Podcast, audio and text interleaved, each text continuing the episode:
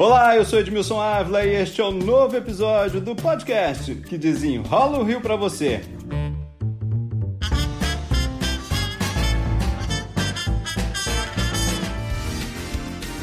Reta final das eleições, gente.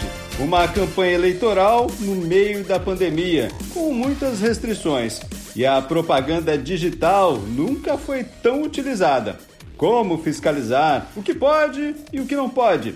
Para desenrolar esse assunto, eu convidei o coordenador da fiscalização da propaganda no estado do Rio, do TRE, o juiz Luiz Márcio Pereira, a quem eu já agradeço pela atenção nessa reta final. É de se imaginar que os candidatos agora querem ser lembrados, né? Então vão intensificar a propaganda. Vamos começar falando aí desse momento da grande preocupação agora nessa reta final? Realmente, a preocupação do TRE e da Justiça Eleitoral agora é com essa reta final e com a, a, a, vamos dizer assim, a manutenção dentro do possível da igualdade de disputa entre os concorrentes, que é o que a Constituição orienta, né?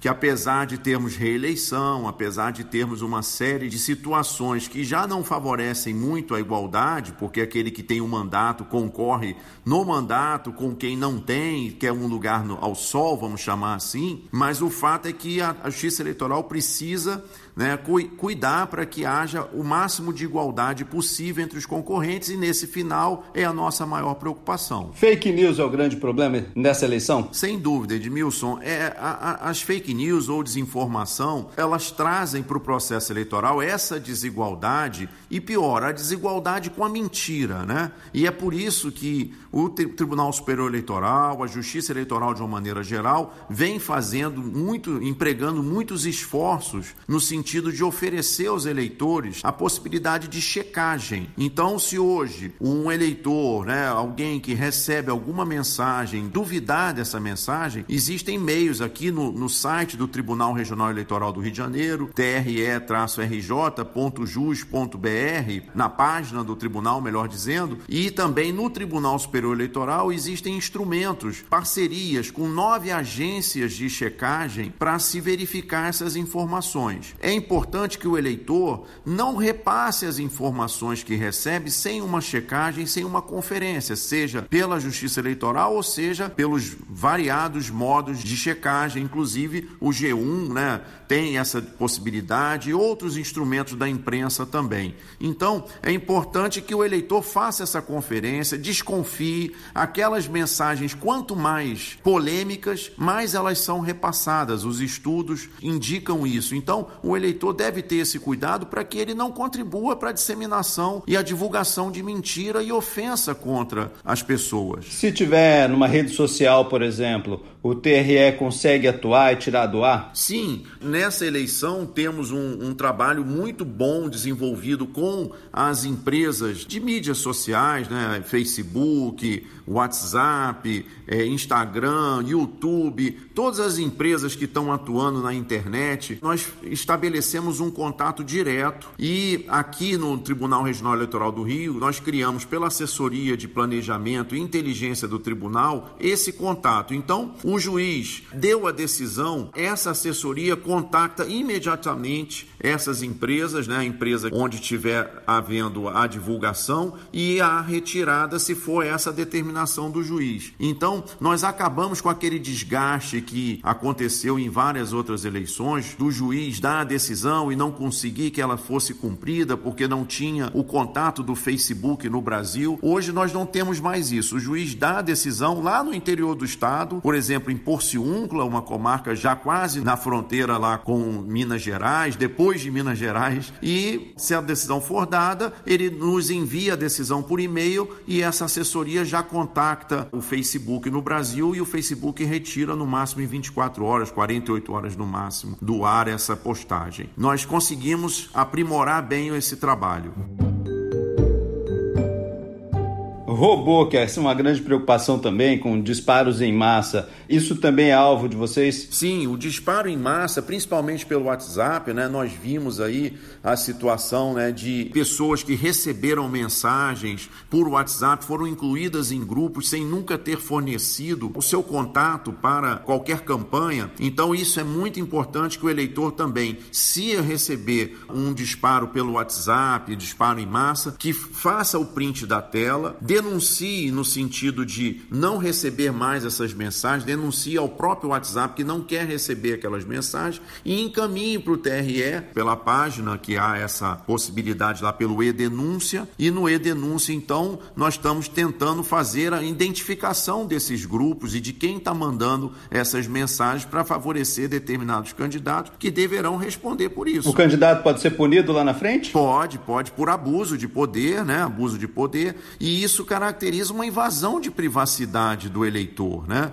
O eleitor não forneceu seus dados e não quer receber aquela propaganda. A ideia da propaganda na internet é justamente que o eleitor procure a informação e é por isso que há uma certa liberdade maior na internet do que nos outros meios, porque o eleitor em regra busca essa informação. Quando ele não busca essa informação imposta a ele, é isso que gera, vamos dizer assim, uma situação de ilegalidade nessa propaganda e é por isso que ele deve nos comunicar, deve denunciar o WhatsApp para não receber mais essas mensagens e nós tentarmos identificar. Bom, tá lógico que a gente está falando muito é, da propaganda digital, mas a outra propaganda não acabou, né? Vamos falar da outra propaganda, propaganda física, né? Que agora na reta final também ainda tem bastante. Vamos falar do que, que pode e o que, que não pode? Até quinta-feira, dia 12, os comícios ainda vão poder ser realizados. Nós sabemos que essa foi uma eleição muito diferente por conta da pandemia e os comícios, aquela propaganda tradicional, sem aquele corpo a corpo,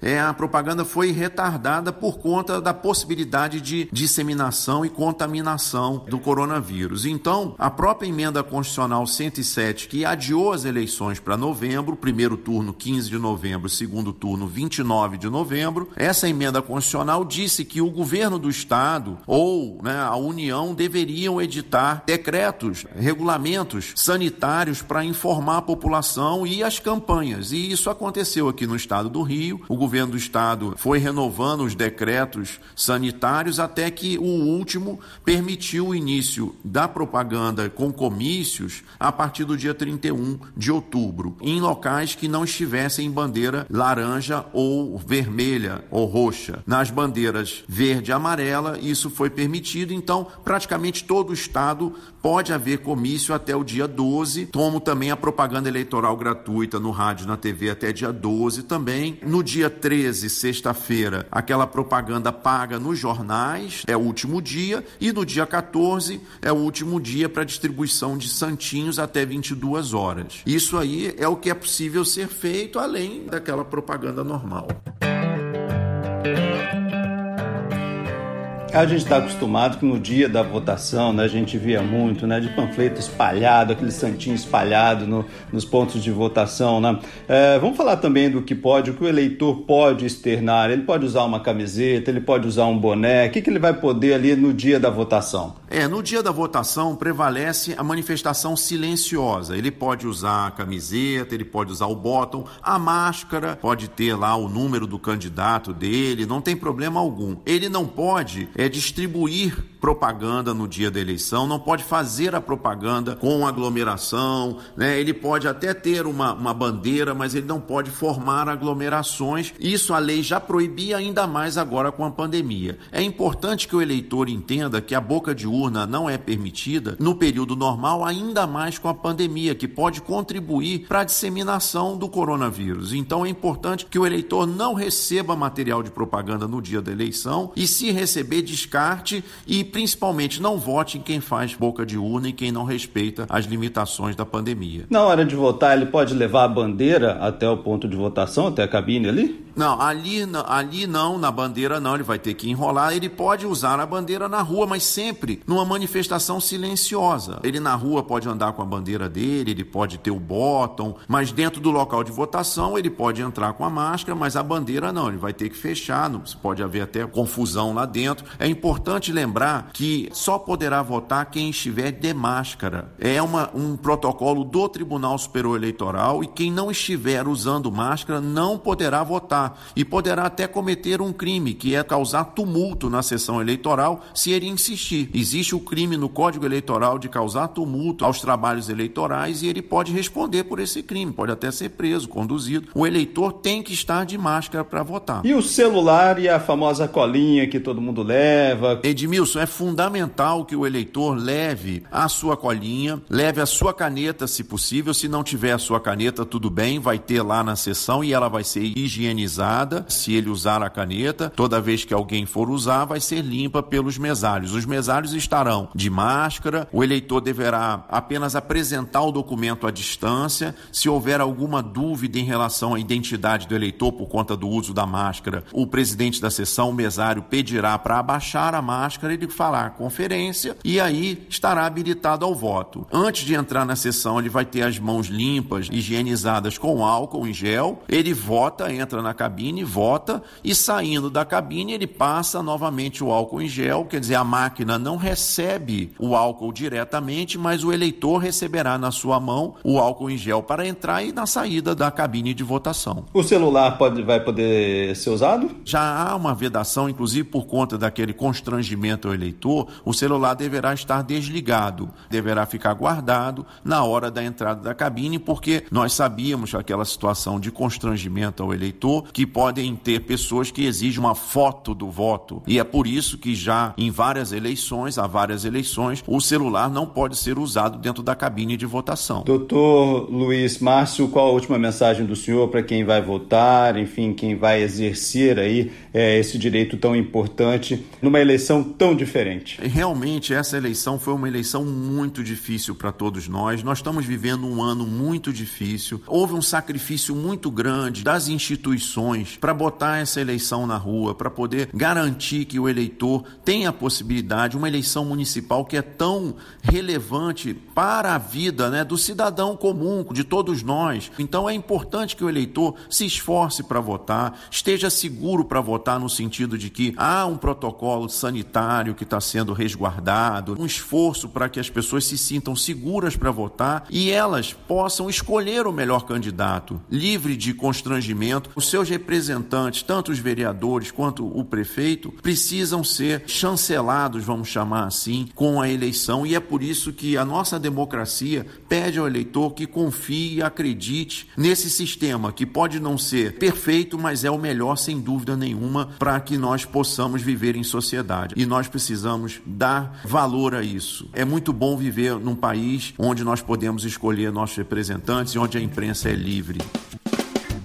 Juiz Luiz Márcio Pereira, coordenador da fiscalização da propaganda no estado do Rio de Janeiro. Muito obrigado pelas explicações aqui. Quem agradece é o DRE do Rio de Janeiro, a Justiça Eleitoral e eu também por esse espaço fundamental para comunicação com o eleitor. Um abraço a todos, muita saúde, votem com segurança no primeiro turno no dia 15 e no segundo turno se houver no dia 29. Esse podcast teve edição e sonoplastia de Lucas von Seehausen e eu, Edmilson Ávila, toda semana desenrola um assunto aqui para você. Até o próximo.